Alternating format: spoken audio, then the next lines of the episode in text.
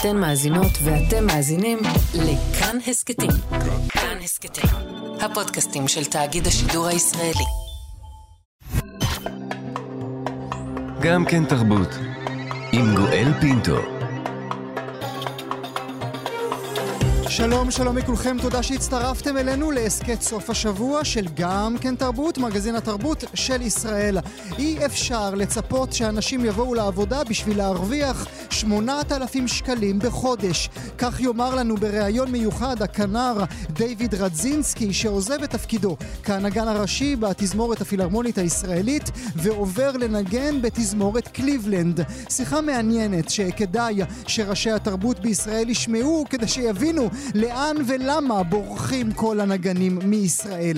גם הצייר, המורה, הפרופסור אסד עזי יהיה איתנו וידבר על חיים שלא כאן ולא שם, לא חלק מהתרבות היהודית, כמו גם לא חלק באמת מהחברה הערבית. ונבט מזור, יוצר קולנוע שנמצא בדרגה שלוש על הקשת האוטיסטית, בשפה הישנה של החוק היו מגדירים אותו חסר ישע, ביצירה שעוקבת אחר אנשים שמשחקי מחשב הצילו את חייהם בדיוק כפי שהמחשב הציל אותו. עוד דברים רבים אתם מוזמנים להאזין בשעה הקרובה. עורך המשדר אייל שינדלר, על ההפקה נועה רוקני, בצוות התוכנית ענת שרון בלייס, בר בלפר ואבי שמאי. האזנה נעימה. גם כן תרבות. בשבוע שעבר פרסנו בפניכם כותרת, הנגן הראשי בתזמורת הפילהרמונית הישראלית, הכנר דוד רדזינסקי, עוזב את תפקידו וימונה לתפקיד הנגן הראשי בתזמורת קליבלנד, אולי התזמורת החשובה ביותר בארצות הברית. שוחחנו אודות ההישג המרשים של רדזינסקי ושאלנו גם כיצד ניתן להשאיר את הכישרונות המוסיקליים כאן בישראל. נזכיר, רדזינסקי הוא בנו של המלחין הישראלי יליד ורשה, יאן רדזינסקי. הוא למד את התואר הראשון שלו באינדיאנה, תואר שני בייל, והחל מ-אלפיים וחמש עשרה החל לעבוד בפילהרמונית הישראלית. מי שמינה אותו לתפקיד הנגן הראשי בתזמורת הוא זובין מתה. המעמד החדש לא יזכה, כנגן הראשי בתזמורת פלינל... קליבלנד, כשהוא רק בן שלושים ושש, מסמן את דרכו ככוכב בשמי המוסיקה הקלאסית העולמית. עכשיו, הנה מפיו ממש, ראיון מיוחד עם רדזינסקי, שהסכים להתראיין לנו, וכ כדאי שחובבי המוסיקה והתרבות, כמו גם מנהלי התזמורות ומקבלי ההחלטות במשרד התרבות, יאזינו היטב. אי אפשר להתפרנס בישראל ממוסיקה, הוא יאמר לנו. רדזינסקי הוא יליד ארצות הברית, העברית קשה לו, כך הוא סבור. אנחנו נקיים את הראיון באנגלית, נתרגם במהלכו, אולי גם נצליח לשכנע אותו לומר לכם כמה מילים בשפתנו. דיוויד רדזינסקי, בוקר טוב, thank you so much for being with us. בוקר טוב, מה נשמע? ברכות, איך אתה מרגיש עם ההישג המרשים? Well, it's an incredible achievement and uh, I feel wonderful, I feel great, of course. Uh, it's kind of bittersweet for me because I made some of my some of my best friends are in the Israel Philharmonic right now. So I'll I'll really miss playing with them and and uh, seeing them every day. But um, of course it's an incredible achievement and uh very happy obviously. I will translate with your permission. זה הישג נהדר ואני מרגיש נפלא, אומר לנו רדזינסקי. זו תחושה חמוצה מתוקה, בגלל שחלק מחבריי הטובים ביותר הם בתזמורת הפילהרמונית הישראלית. אני אתגעגע לנגן איתם ולראות אותם בכל יום, אבל כמובן שמבחינה אישית זה הישג מדהים ואני כמובן שמח בו. אנחנו מנהלים את השיחה הזאת באנגלית. אתה מחשיב את עצמך ישראלי או אמריקני? Let's see. Well, I consider, I, I think, well, I'm more American than Israeli, but I do have some Israeli now in me. I mean, I've always had it because my parents are Israeli, and I grew up speaking Hebrew my entire life, and we would every year go to Israel to visit family. So I always had a very strong connection to Israel, which is why when I first joined here, uh, when Zubin appointed me as a concertmaster of the Israel Philharmonic, I, I always felt um, very much at home here because I ha- also have family here. I have my uncles and my cousins live here, and uh, and I speak the language. So um, it wasn't like moving to Germany, you know. Uh, I felt very much at home in Israel. I feel very much at home in Israel. Very much at home. אני יותר אמריקני מישראלי, אבל יש בישראליות רבה, אומר לנו דוד רדזינסקי. ההורים שלי ישראלים, דיברתי את השפה העברית כל החיים שלי. בכל שנה היינו באים לישראל כדי לבקר את המשפחה, אז תמיד היה לי קשר מאוד חזק לישראל. זו הסיבה, אומר לנו רדזינסקי, שכשזובין מתה מינה אותו לתפקיד הנגן הראשי בפילהרמונית הישראלית, הוא הרגיש מיד בבית. יש לי פה משפחה, גם דודים, גם בני דודים, והרגשתי כאן תמיד אה, בבית בישראל. זה רגע, רגע שמח עבורך, אני יכול אה, להניח, אבל עבורנו זה רגע עצוב. מה אנחנו יכולים לעשות בעיניך כדי לגרום לאומנים כמוך להישאר בישראל? Well, honestly, the artistic organizations like the Israel Philharmonic, like the the symphony orchestra, um they they don't have enough support. If I'm being completely honest, they don't have enough support from the government. They don't, you know, you cannot expect, you know, there there are people who come to work who who who make, I don't know, between eight to ten thousand shekels a month. I'm not saying that's what my salary was, right? But I know musicians who make even maybe even less than that, um not not particularly members of the Israel Philharmonic. Okay, I'm just talking about orchestras in Israel. Uh you know, life is very difficult for them. They end up having to take up other jobs and work other gigs to make ends meet, um just so that they can live, say they that they can live. You know, in Europe it works a little differently, because I think in Germany the orchestras get a lot of support from the government. I think in Berlin, I think eighty percent of their salaries come from the government. Um I think if if you want musicians to be happy and want to stay, well, it's pretty obvious what needs to be done. You know, the conditions need to improve and the salaries need to improve. המשכורות והתנאים. אני שואל את דוד רדזינסקי, מה אנחנו יכולים בישראל לעשות כדי לגרום לאומנים כמוהו להישאר כאן בישראל? הוא אומר בכנות, לגופי תרבות כמו הפילהרמונית הישראלית ותזמורות אחרות אין מספיק תמיכה מהממשלה. אי אפשר לצפות מהאנשים, הוא אומר, שיבואו לעבודה בשביל להרוויח שמונת אלפים או עשרת אלפים שקלים בחודש. אני לא אומר שזה השכר שלי, הוא מדהים גיש, אבל אני, מרג... אני מכיר מוסיקאים שמרוויחים אפילו פחות מזה. ככה זה החיים בתזמורות בישראל. החיים מאוד קשים עבור נגנים, הם חייבים לקחת עבודות אחרות, לעשות הופעות אחרות, רק כדי לגמור את החודש, רק כדי שיוכלו לחיות. באירופה, מספר לנו רדזינסקי, המצב אחר. בגרמניה למשל, התזמורות מקבלות הרבה תמיכה מהממשלה. בברלין, שמונים אחוז מהמשכורות של הנגנים מגיע מהממשלה. אני חושב חושב, אומר לנו רדזינסקי, אם אתה רוצה שמוסיקאים בישראל יהיו שמחים וירצו להישאר כאן, מאוד ברור מה צריך לעשות. צריך לשפר את התנאים שלהם וצריך לשפר את השכר שלהם. אתה בעצם אומר לי, דיוויד, שאם היית מקבל משכורת הוגנת, היית נשאר כאן אצלנו? Oh, I'm not I'm not talking necessarily about my appointment. אבל, you know? אבל אני שואל אותך על עצמך.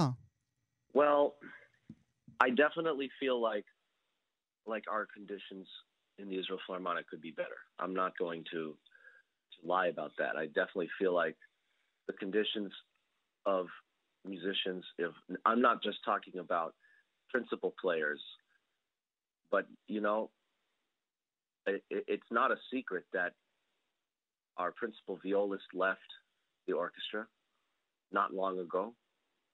Um, our principal second violinist left the orchestra not long ago, Semyon Gavrikov. Our principal cellist also left, and now I'm leaving. So if there's if if you don't see a pattern here, uh then you're you're you're just uh blind as to what's going on. המצב שלנו בפילהרמונית הישראלית יכול להיות טוב יותר, אומר דוד רדזינסקי. זה לא סוד שנגן הוויולה הראשי בפילהרמונית עזב את התזמורת לא מזמן, כך גם הכנר השני, גם הצ'לן הראשי עזב, ועכשיו אני עוזב. אז אם אתה לא רואה פה דפוס, אתה פשוט משקר לעצמך בנוגע למה שקורה.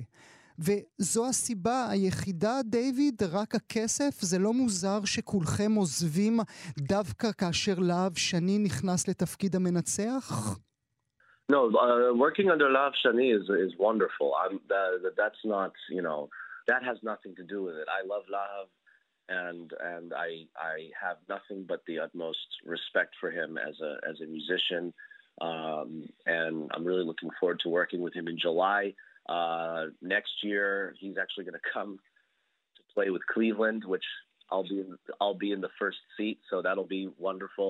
Uh, no, I have nothing but the utmost respect for Lahav and his his abilities as a as a musician, as a as a as a conductor, as uh, that that definitely was not part of the equation. Um, but maybe if my parents lived in Israel, I would. I would think twice about it. Um but you know, living closer to my parents is definitely a, a, a was definitely a, a big factor. Um but I look, I you cannot one cannot deny that to be a musician in Israel is is very difficult. It's very difficult. And if you are good enough to get a job that has better conditions and pays more. But it's not to get a job, it's livroach, David. We say in Hebrew, livroach. No, not to run away. I'm not running. I'm definitely not running. But I was just, I was thinking, I was looking at what else was out there. I saw the musicians that were getting these big jobs, and I thought, why shouldn't I try for this? And, of course, there's also nothing wrong with wanting to take a step up in one's career. אין בזה רע, בלי ספק. I will translate with your permission, David. אני שואל את דוד רדזינסקי לגבי העבודה תחת להב שני, אז הוא אומר, העבודה תחת להב שני נהדרת, לעזיבה שלי אין שום קשר אליו, אני אוהב את להב, יש לי רק כבוד רב אליו כמוסיקאי, ואני מצפה לעבוד איתו ביולי בשנה הבאה. כמובן שהעבודה תחת להב לא הייתה לה שום חלק במשוואה, בהחלטה לעזוב את התזמורת. אם ההורים שלי היו חיים בישראל, אולי הייתי חושב על זה פעמיים, אבל עכשיו אני אלך להיות קרוב אל, אליהם יותר באמריקה, וזה היה גורם משפיע. אבל הוא חוזר שוב אל הדברים שהוא אמר לנו קודם, אי אפשר להכחיש שלהיות מוסיקאי בישראל זה מאוד קשה, ואם אתה טוב מספיק כדי להשיג עבודה שיש בה תנאים טובים יותר, אז אתה עושה את זה. אני משתמש איתו במילה שהוא לא עושה, הוא לא הולך לעבודה אחרת, אלא בורח לעבודה אחרת, אז הוא מדגיש, לא, אני לא בורח, אבל חשבתי, חיפשתי מה יש שם עוד בחוץ, ראיתי מוסיקאים אחרים שמשיגים עבודות גדולות, ואמרתי לעצמי, למה שאני לא אנסה את זה? וכמובן שאין שום דבר רע, הוא אומר, ברצון לקחת צעד קדימה בקריירה. אבל כולם אומרים, דיוויד, שבעצם הפילהרמונית זה המקום, זה התזמורת המובילה בישראל, זה המקום שמשלם יותר טוב מכל תזמורת אחרת. Exactly. And so, you know, you say, well, we're we're one of the most world-renowned orchestras, which is true, but then don't tell me that you're competing with Haifa Symphony. You know, you're competing with Concertgebouw, with Berlin, with Vienna, with with all these orchestras. And so it's a it's a big step to to to join the Cleveland Orchestra for me. Just ne- for, never mind uh all of what I just mentioned, but just in terms of my uh, a career move, it's it's a very very big step. Very big step. And כן, כולם אומרים, אומר לנו דיוויד רדזינסקי, שאנחנו הפילהרמונית היא אחת מהתזמורות הנודעות בעולם, וזה נכון כמובן, אבל מבחינת התנאים אתה לא יכול להגיד שאתה מתחרה עם הסימפוניה של חיפה, אתה מתחרה עם תזמורות כמו הולנד, ברלין ווינה, ולכן צריך להשוות את התנאים של הנגנים לאותן תזמורות. הוא אומר, מבחינתי זה צעד מאוד גדול להצטרף לקליבלנד, רק במונחים של צעדים בקריירה האישית שלי, זה צעד מאוד גדול. בוא נדבר, דיוויד, ברשותך, על האבא שלך, יען רדזינסקי. לא יכולת באמת להתחמק מלהיות מוסיקאי, נכון?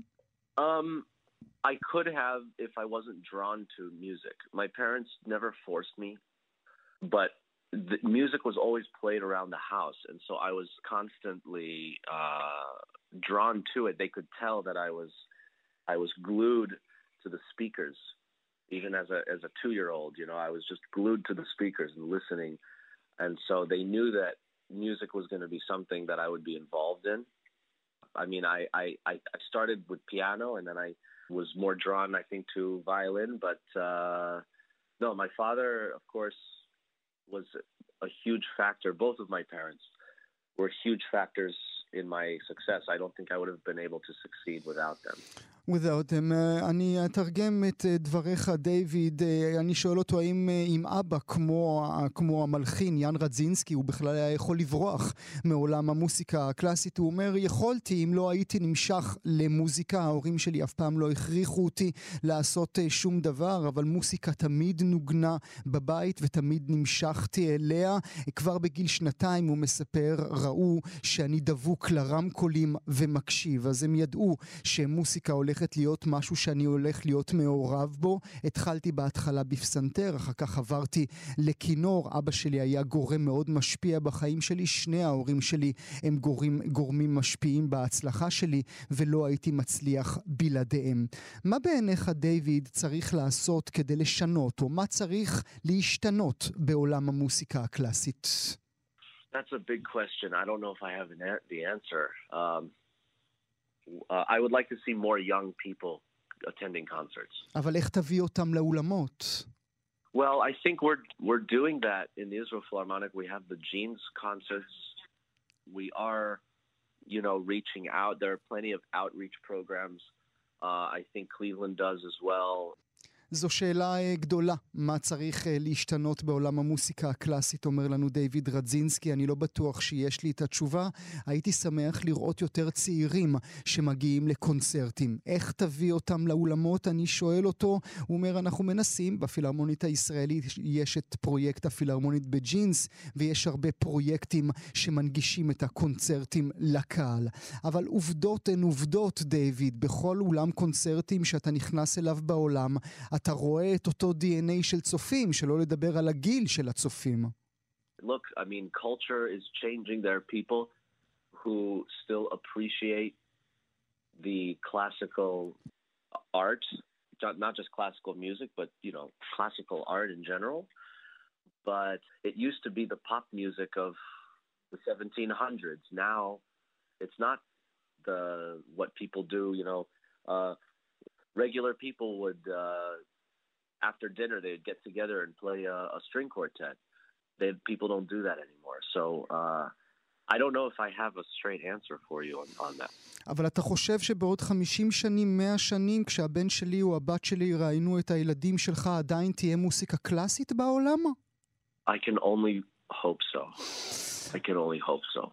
We can only hope so. התרבות משתנה, אומר לנו דיוויד רדזינסקי. יש עדיין אנשים שמעריכים את האומנויות הקלאסיות, לא רק מוסיקה קלאסית, אלא אומנות קלאסית בכלל. פעם במאה ה-שבע עשרה זה היה הפופ. אנשים היו נפגשים אחרי ארוחת הערב ומאזינים לרביעיית מיתרים. אנשים היום כבר לא עושים את זה, אז אני לא יודע אם יש לי תשובה בשבילך. האם תהיה מוסיקה קלאסית בעוד מאה שנים? האם אנשים ייכנסו לתוך אולמות קונצרטים? אני יכול רק לקוות לכך, אומר לנו דיוויד רדזינסקי. האם דיברת עם מאסטרו זובין מטה כשמונית לתפקיד בגליבלנד? Yes, I did. And he was so happy for me. You know, at first I didn't know because, you know, he was one of my biggest supporters, and um but I called him and he was just absolutely thrilled for me. He said he's, you know, he told me he's sad for for the Israelis, but he's very happy for me and that I deserve it. You know, I work hard, I come prepared, so uh yeah, he was very very happy.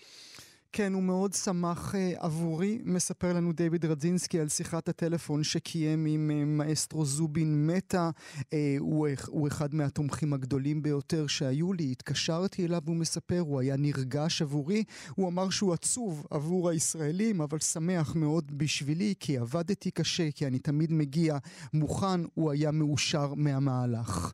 מה אני יכול לסיום לקוות בשבילך לשנים הקרובות, דיוויד? תשמע, אני רוצה שבכל זאת, זה שאני הולך עכשיו לנגן עם קליבלנד זה מצוין, אבל אני גם רוצה להמשיך את ה, את ה, איך אומרים, relationship עם הפילהרמונית הישראלית, אולי, אתה יודע, אולי אני אבוא בתור אורח לנגן, אולי נעשה איזה סיור ביחד, אתה יודע, הקשרים שלי עם להב הם טובים, אז uh, אני מאוד מקווה שאני אני יכול לחזור לפה ואולי לנגן כמה קונצרטים, להמשיך את, ה, להמשיך את הקשר, uh, ולא לשכוח מאיפה באתי. כי כל מה שלמדתי, מה שלמדתי, איך להיות כנר ראשי בתזמורת, למדתי מזובין ומהקוליגים שלי בפילהרמונית. וזה דבר חשוב. ולא לא לשכוח את זה. אז הנה שמעתם אותו גם בעברית. אני רוצה להודות לך מאוד, דיוויד רדזינסקי. תודה רבה על השיחה הזאת. Thank you so much. תודה רבה. Thank you so much. גם כן תרבות. נולד בשפרעם, למד אומנות באוניברסיטת תל אביב, היה חבר בקבוצת רגע שפעלה בשנות ה-שמונים, כאן בישראל הוא הציג בכל מקום, עבודותיו נמצאות באוספים של מוזיאון ישראל, מוזיאון תל אביב, מוזיאון חיפה ואחרים. בכל חייו האומנותיים עסק בשאלת הערביות מול הישראליות, המזרח מול המערב, ורבות מיצירותיו מוקדשות ומדברות עם אביו שנהרג בעת שירותו הצבאי מידי צלף סורי כשהוא היה בן חמש בלבד. ב-שלושים וחמש השנים האחרונות הוא לימד, העמיד דורות רבים של אומניות ואומנים במדרשה לאומנות בית ברל, ועכשיו זהו, הוא פורש. אני שמח לארח הבוקר את האומן, הפרופסור אסד עזי. בוקר טוב לך. בוקר טוב. אתה יודע, זו הייתה אמורה להיות אה, שיחה, אה, שיחה שמחה ומסכמת, אבל אנחנו מתוודעים אה, על מותה של ג'והרה חניפס, אה, סטודנטית בטכניון, הבת של סגן ראש העיר אה, שפרעם, העיר שלך, שאתה עצמך הכרת אותה. כן, היא אה, שכנה שלי, פרג' הוא חבר ילדות, והוא גר ממש אה, קיר על קיר בשפרעם, ממש אה, יום יום. ראיתי אותה, החזקתי אותה כתינוקת על הידיים, היא קוראת לי דוד, ממש כמו האחים של אבא שלה, ילדת גן עדן, ילדה חייכנית ומלאת חיים, ועצמאית לגמרי, חופשייה, מודרנית, פורצת דרך, וראתה את העולם הגדול. כאילו, זה בדיוק, זה בדיוק מה שאני החלתי לצעירים וצעירות בחברה הערבית, החברה הדרוזית בישראל.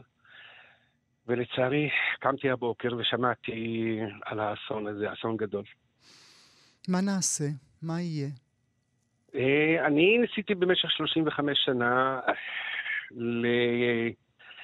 לזרוע זרעים של, של סובלנות, של אהבה ושל דיאלוג ושל קבלת האחר. ניסיתי להביא למגזר הזה גם את העניין הזה של לשנות מנטליות. והנה ילדה שלך נרצחת. כן, אני ממש מרגיש ככה. מה זה אומר? זה אומר כישלון של ארבעים שנות? לצערי, מה שקורה בחברה הערבית הוא ממש בלתי נתפס. בכל מדינה מתוקנת בעולם זה לא צריך לקרוא, לא יכול לקרוא. מישהו לא שם מספיק משאבים, מישהו אומר כל הזמן זה לא חשוב לי.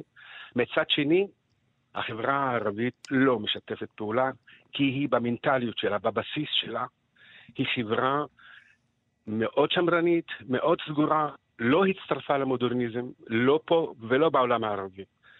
הסירוב הזה הוא התוצאה, הוא התוצאה שאנחנו נושאים אותה עכשיו, שאנחנו הפרי הזה פרי הביאושים שאנחנו כותבים אותו. שמה שהחברה הערבית מסרבת לקבל לתוכה את הג'וארות של העולם, את החופשיות, את המודרניות, לגמרי. את אלה שראו עולם?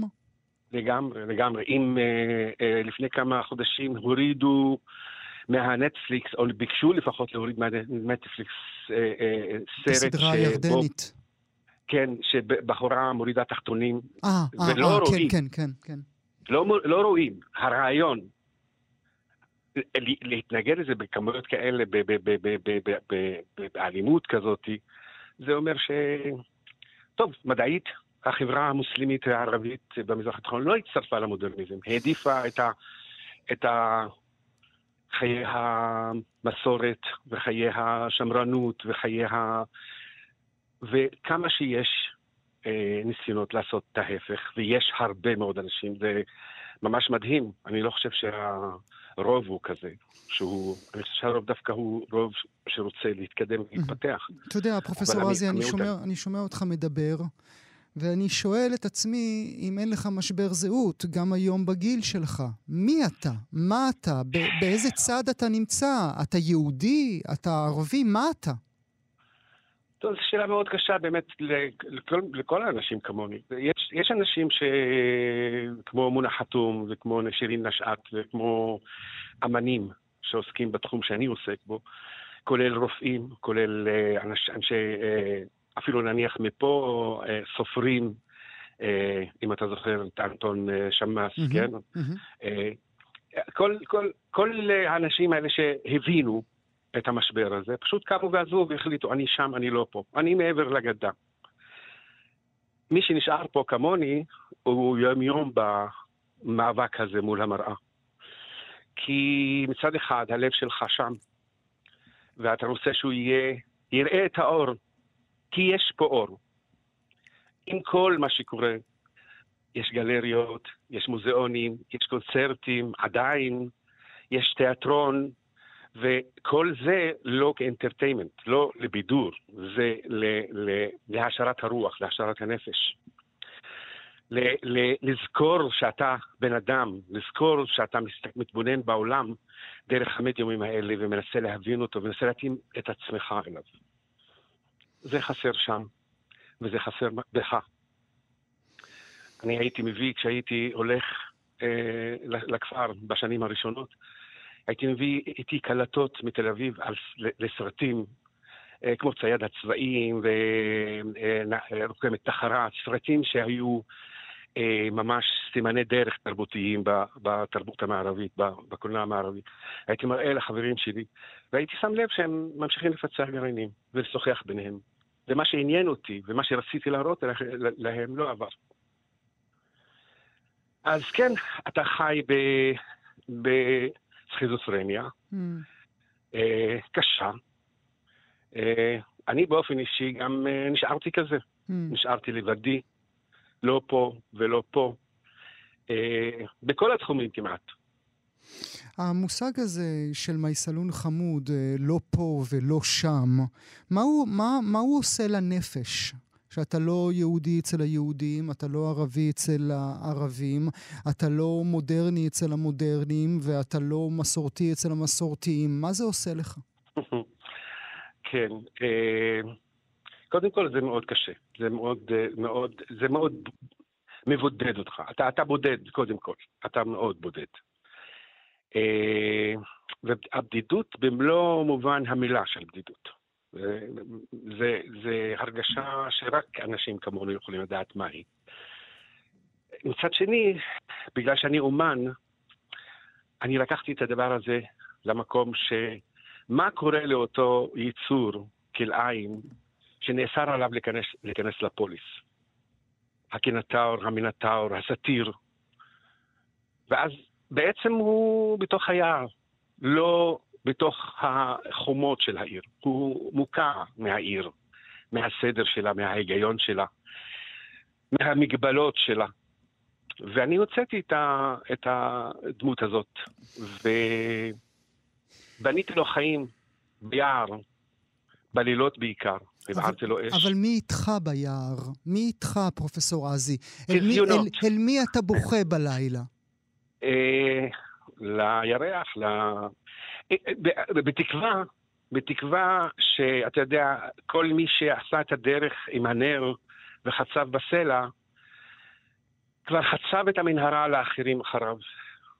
זה, זה, זאת התקווה. זה, זה, וכשקורה כזה מצב, אני לא יודע, אבל מצד שני, יש לי הרבה מאוד סטודנטיות ערביות שמתקשרות אליי כל הזמן ומראות לי ומתייעצות איתי. הרבה מאוד בנות מציגות אמנות, הרבה מאוד אמניות מגיעות לעולם. אז אתה חוצב בסלע, אתה בודד, אבל לפני ארבעים שנה כשהתחלתי הייתי באמת לבד. אולי פה ושם היה עוד אחד או שניים. והיום אנחנו רבים מאוד. שגם מצליחים בעולם, צריך להגיד, אומניות ואומנים ערבים, מקומיים רבים, עושים חיל גם ברחבי העולם. איזה מין בית זה היה, פרופסור עזי, שאפשר לך להיות מי שאתה? תראה, ברמת העיקרון, אבא שלי נהרג כשהייתי בן חמש, הייתי ילד קטן. ואימא שלי הייתה צריכה להתמודד גם עם ה... גם הבדידות שלה, גם היא בעצם לא מפה, היא מלבנון במקום, והיא איבדה את בעלה, ואיבדה את כל מי שיכול לתמוך בה.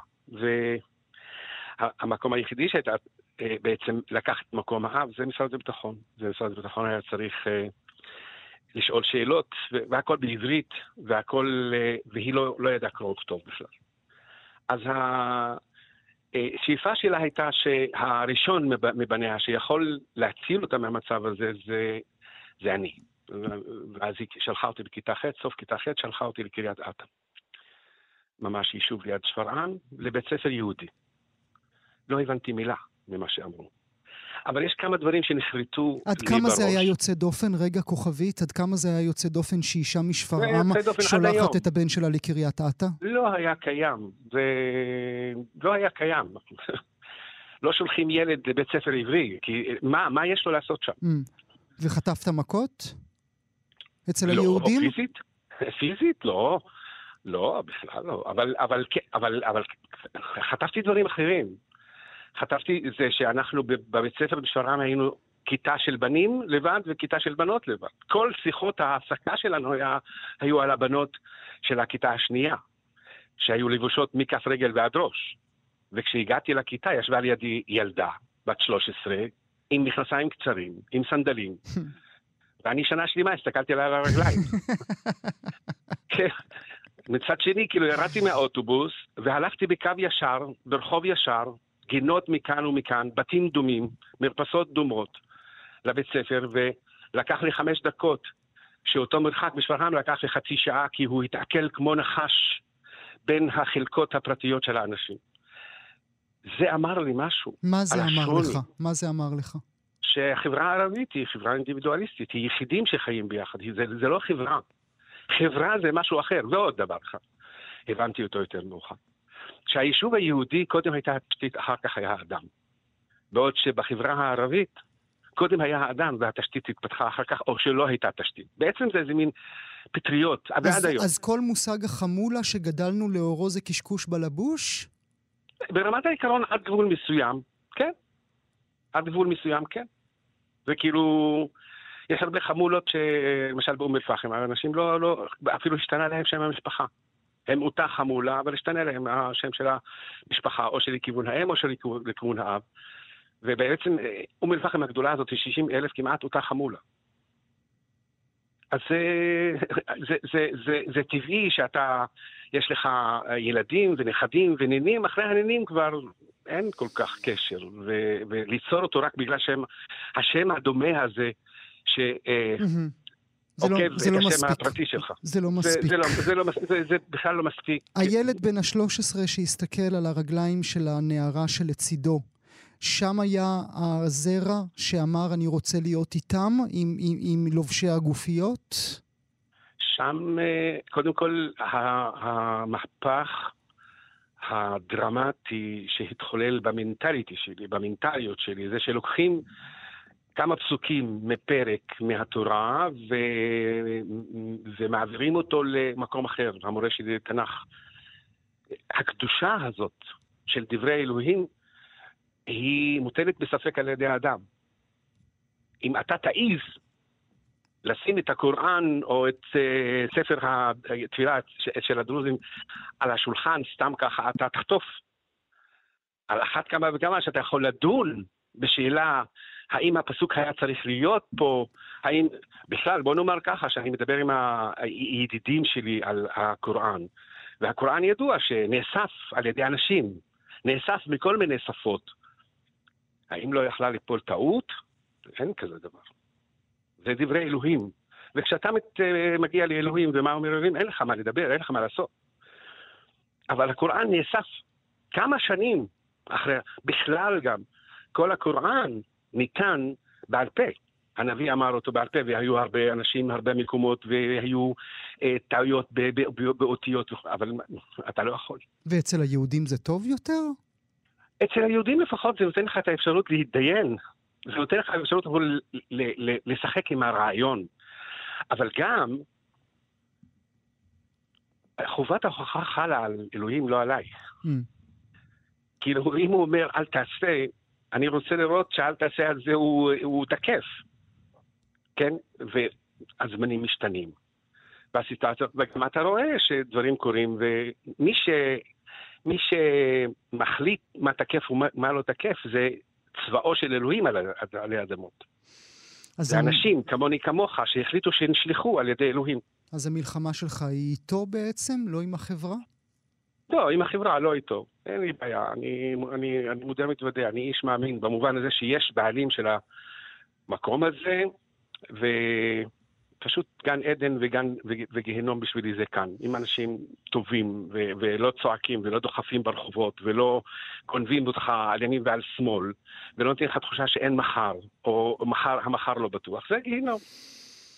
זה גיהנום. מה היה חשוב לך יותר במהלך כל השנים האלה, הפרופסור עזי, ללמד את היהודים עליכם או ללמד את הערבים עלינו? אז קודם כל שניהם. כי כשאני הייתי בצבא, אחד המפקדים שלי שאל אותי אם אנחנו עוד נדים ונעים, אנחנו עוד נודדים מדי עונה. ואמרתי לו, אנחנו אף פעם לא היינו נוודים, אנחנו דרוזים, כאילו היינו בתי, בתי ביטון. הוא לא ידע אפילו על זה. וזה בסדר. אז זה משהו שניסיתי להביא, והבאתי, אני חושב שהבאתי לבתים הישראלים את המנגינה המזרחית, את האורנמנט, הבאתי את המילה בערבית, הבאתי את הצבע שאוהבים פה במזרח, במינון כמובן. לא עשיתי מג'דרה, עשיתי משהו כזה מג'דרה אה, מותאמת למקום. אה, מאידך, בכל השנים האלה שפגשתי את הנוער הישראלי היהודי, אה, למדתי אותו אמנות, כפי שלמדתי אני אה, מה זה אמנות. אבל לפני עשר שנים, קצת יותר, חל מהפך מאוד גדול באקדמיות לאומנות ב- בישראל. היה גל, ועדיין ממשיך, עצום של בנות ערביות וקצת, וקצת בנים. כי גם בארץ mm-hmm. קצת בנים באים mm-hmm. ללמוד אמנות. Mm-hmm.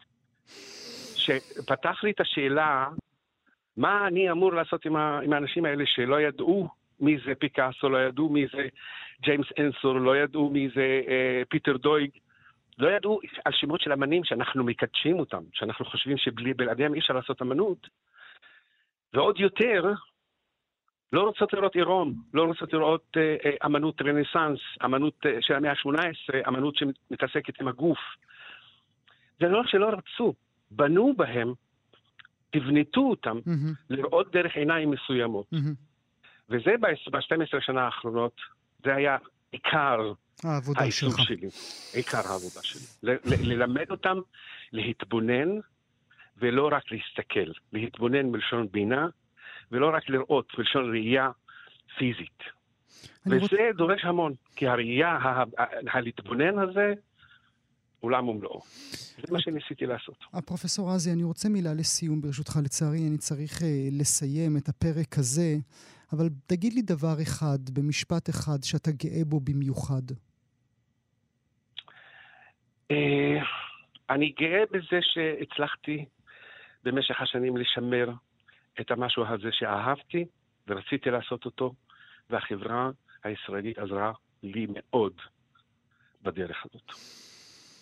אני אשמח אם תבקר אותנו באולפן שלנו. הפרופסור אסד עזי, תודה רבה לך שהיית איתי הבוקר. תודה רבה לך ויום טוב. גם כן תרבות. כשהוא היה בן חמש, הוא הובחן כאוטיסט. רמת החומרה של ה-איי אס די שלו, היכן הוא נמצא לקשת האוטיסטית, מגלה כי הוא בדרגה שלוש, חמורה, הדורשת תמיכה מאוד משמעותית. בשפה הישנה של החוק, היו מגדירים אותו כחסר ישע. הדבר היחיד שהציל אותו, הדבר היחיד שגרם לכך שבעוד רגע הוא יעלה ויבוא לשידור וידבר איתי וידבר איתכם, הם משחקי המחשב. כל הזמן חושבים ומדברים על משחקי מחשב במובן השלילי, ההתמכרותי. אנחנו כל הזמן מדברים על בזבוז השעות של צעירים מול המחשב, אבל למעשה משחקי המחשב הצילו צעירים רבים. הם לא ברחו מהמציאות באמצעות משחקי המחשב כמו ש חשבנו, אלא השתמשו במשחקי המחשב כדי ללמוד להתמודד עם המציאות. עכשיו הסיפור שלו, כמו גם סיפורם של אחרים, יונצח בסדרה תיעודית, המשחק ששינה את חיי, קראו לה, סדרה שאך השבוע זכתה בשני פרסים, במסגרת מסלול הפיצ'ינג של, שוק, של שוק קופרו, לקופרודוקציות דוקומנטריות בינלאומיות, גם מענק כספי וגם פרס מטעם פסטיבל ויזיון. זיוני דל מונדו במילאנו. שם הוא התארח בחודש ספטמבר ויציג את הפרויקט המיוחד שלו. אני שמח וגאה לארח הבוקר את היוצר נבט מזור. בוקר טוב נבט. יו, בוקר טוב. אתה שומע אותי? אני שומע אותך מצוין נבט. מעולה. דבר אחד, מכיוון שעוד לא יצא לנו לדבר לפני הרעיון הזה, רציתי להגיד שבתור... כאילו, בתור אוטיסט, אז הם, לפעמים אני לא כל כך מבין שאלות הם, מרומזות או כלליות, אז אם, אם במקרה אני שואל למה התכוונת או אה, תחזור שוב על השאלה, זה כי באמת לא הבנתי. טוב, טוב, טוב שלימדת אותי, נבט, טוב שלימדת אותי. מה, את, איך הרגשת אל מול הזכייה המרגשת הזאת? אה, וואו, שמה, ב- ממש לא הייתי מופתע, האמת. כאילו, בא לי, כן, בא לי להגיד, הייתי מופתע, הייתי זה, לא ציפיתי, אבל את, ש- כשאני, כאילו, ב- ב- מאז שהתחלתי לעבוד על הפרויקט, כאילו, אני, אתה יודע, אני לא רגיל שאנשים מתעניינים בדברים שאני עושה, כאילו, בתור קולנוען, לאף אחד לא אכפת מה אתה עושה וזה, ואז כזה, לא רציתי לעשות את הפרויקט הזה, רציתי לעשות איזה סרטון ביוטיוב, ואנשים כל הזמן דחפו אותי, תעשה, תשקיע בזה, וואי, זה רעיון, זה מטורף, זה זה. אז כזה אמרתי, אוקיי, טוב, בסדר. כאילו, אני, אני שמח שיש לזה כל כך הרבה התקבלות, אני שמח שזה משהו שהוא, כאילו, זה לא מפתיע אותי, כי הייתה צריכה להיות סדרה כזאת. וזה שעד עכשיו לא הייתה סדרה כזאת, זאת ההפתעה, זאת ההפתעה. אתה מבין למה מתאהבים בך נבט? מתאהבים בי? ראיתי אותך על הבמה בקופרו, אנשים כולם התרגשו לראות אותך, לשמוע אותך, להבין את הדברים החכמים שאתה אומר להם. אה, קודם כל שמח שאהבת, מסקרן אותי מה, מה במה שראית גרם לך לרצות לראיין אותי. אף פעם לא חשבתי או אף פעם לא הסתכלתי על משחקי מחשב מהזווית שאתה רוצה שאני אתבונן בהם. הבנתי, אז, אז מה... לא, סורי, לא, ש... לא. סורי אם אני הופך את זה לדיאלוג, וזה אמור להיות מונולוג. מה, מה חשבת על משחקי וידאו? מה... כל, כל הדברים שהבומרים חושבים, שזה דבר רע, ושאתם יותר מדי זמן נמצאים על המחשב, ושתעשו משהו עם החיים שלכם, והנה אתה בא ואתה אומר לי, דווקא המשחקים האלה הם אלה שהצילו את החיים שלי. אז כן, שמה, בסופו של דבר... הם... אפשר לגשת לזה במספר כיוונים. הדבר הראשון זה להגיד, כאילו, יש אנשים, ש... כמו כל דבר, יש אנשים שזה עושה להם נזק, ויש אנשים שזה עוזר להם. כל... אני חושב שהרב עובדיה אמר שהיצר הרע משתמש בכל כלי אפשרי, אז למה שהיצר הטוב לא ישתמש גם? ואני חושב שבעניין של משחקי וידאו, זה משהו שהוא נותן לאנשים הרבה פעמים אפשרויות שאין להם... בחיים שלהם באופן כללי, כאילו אני לא יודע אם להיכנס לסיפור שלי או לא. אני אשמח אם תוכל לנבט. אוקיי. אז ברמה הכי פשוטה, בתור, אני לא כזה ידעתי לדבר עם אנשים, כי לא היה לי מה שנקרא, אני לא יודע כמה, לי, כמה להסביר על אוטיזם, כמה להסביר על זה. מה שמרגיש לך נכון, אני כאן בשבילך. אוקיי, אז בוא נגיד, רוב האנשים בעולם הם מה שנקרא הוליסטים, לא אוטיסטים. זה אומר שיש להם פשוט יכולת, ש- שמבנה המוח שלהם מאפשר להם כל מיני דברים. כמו למשל ללכת ברחוב בלי להיכנס לחרדות או עומס יתר מזה שיש אורות ויש רעשים ויש מכוניות עוברות ויש המולה, ולחלוף, וגם עוד משהו שמבנה מוח של רוב האנשים מאפשר להם זה למידה חברתית, אינטואיטיבית. זאת אומרת, זה שרוב האנשים שבסביבה שלך עושים דבר מסוים, אתה מאמץ את זה הרבה פעמים בלי לחשוב על זה. ואצל אנשים, מה שנקרא אוטיסטים, זה אנשים שיש להם מבנה מוח אחר, שהשונות הזאת היא יכולה להתבטא בהמון דרכים, והרבה פעמים זה מתבטא בקשיים בלמידה חברתית אינטואיטיבית. מה זה אומר? זה אומר שדברים מסוימים שכולם עושים, שהם נשמעים בשבילך כמו הדבר הכי פשוט וברור בעולם, זה דברים שאתה לא קולט, אתה לא מבין, אתה לפעמים לא מבין למה עושים את זה. אני זוכר שעד גיל תשע עשרה לא הבנתי את הקונספט של חברים, מה זה? איך זה עובד? כי אף אחד לא לימד את, את זה, לא מלמדים את זה בגן, לא מלמדים את זה בבית ספר, כאילו לכולם יש חברים, זה obvious, אבל מה עושים עם זה?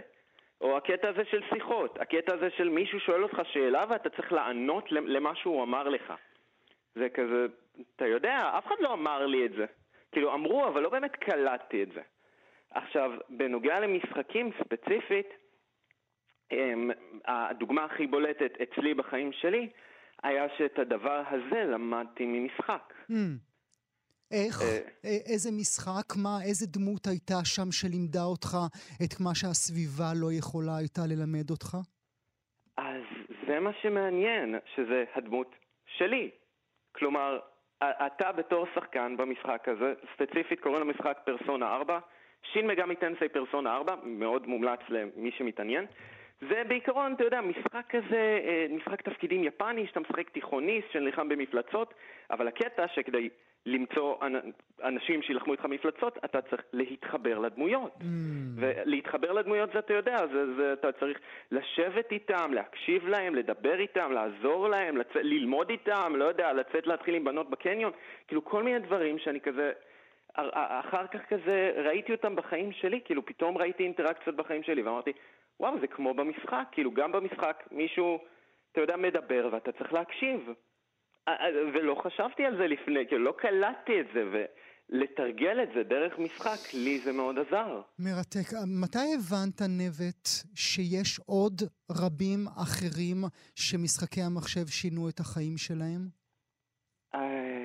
בעיקרון, אני, זה, זה נשמע קצת אירוני. הסיבה שלו, ש, שהפרויקט חשבתי שהוא יהיה הרבה יותר קטן, זה כי לא חשבתי שיש עוד כל כך הרבה אנשים כאלה. חשבתי, זה רק אני, עוד מישהו. אבל כש, כשפרסמתי, אתה יודע, פוסט באינטרנט, ואני פתאום קיבלתי שש מאות תגובות של אנשים שאומרים, כן, היה משחק שעזר לי לצאת מקט. ואתה כזה, אוקיי, זה... זה משהו שאתה אומר, אוקיי, זה אצל אנשים מכל העולם. Mm. כאילו, אני, אני אדגיש, אני חושב שבסופו של דבר, זה, הסדרה שאני רוצה לעשות זה על איך יצירה מסוימת יכולה להשפיע על חיים של mm. מישהו. אני זוכר שאבא שלי אמר, אני, האופי שלי זה בגלל ש... זה, זה כי קראתי את עלובי החיים. ויכול להיות ספרים ששינו לאנשים את החיים, יכול להיות סרטים ששינו לאנשים את החיים.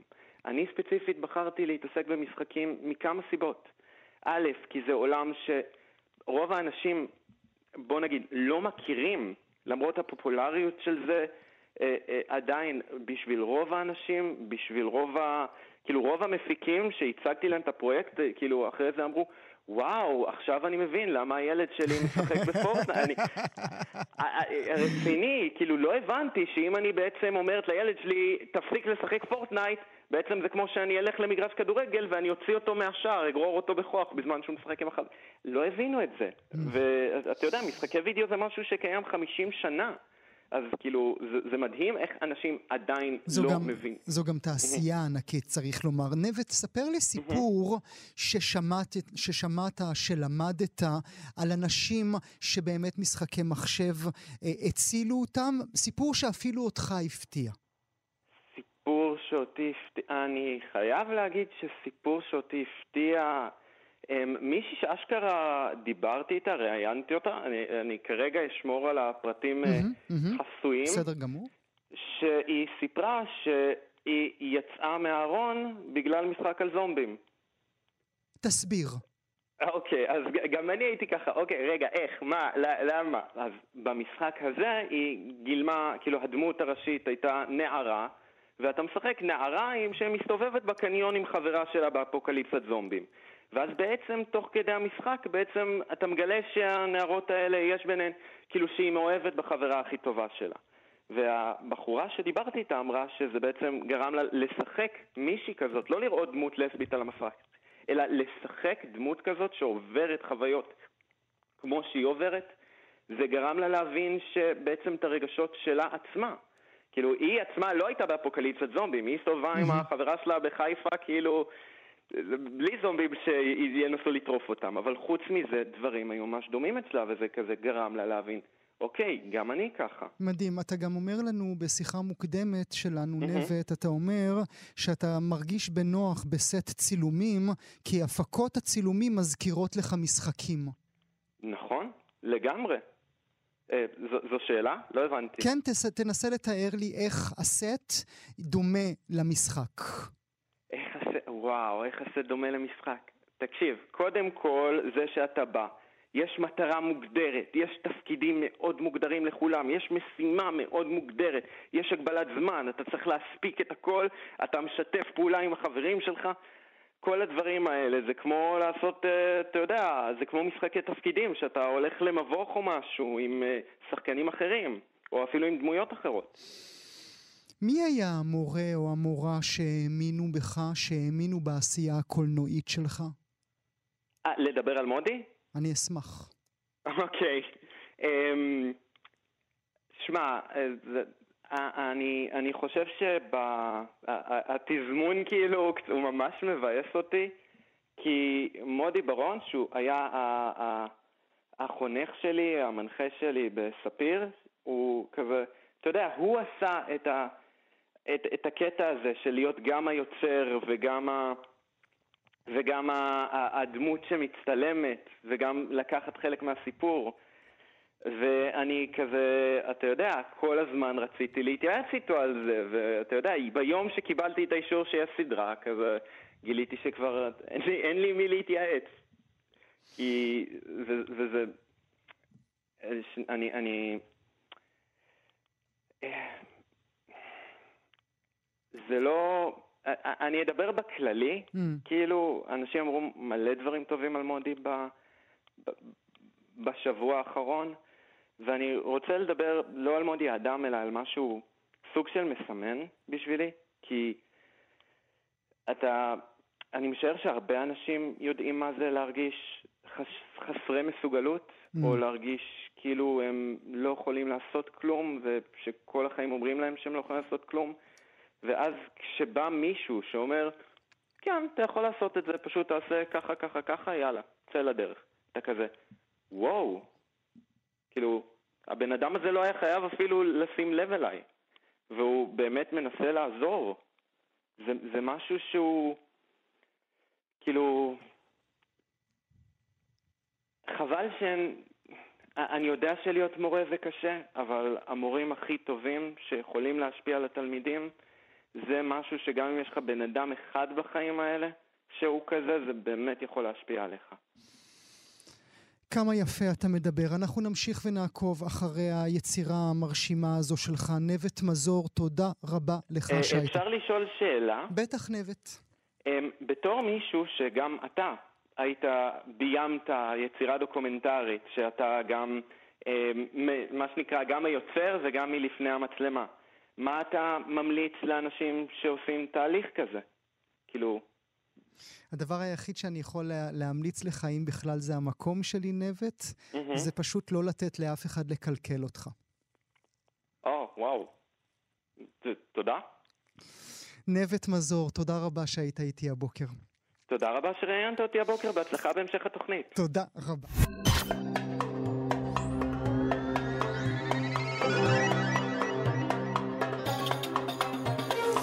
זהו, הגענו לסיומו של עסקת נוסף מבית גם כן תרבות, מגזין התרבות של ישראל. עורך המשדר אייל שינדלר, על ההפקה נועה רוקני, בצוות התוכנית ענת שרון בלייס, בר בלפר ואבי שמאי. תודה שהייתם איתי, ועד הפעם הבאה, אילה לקה.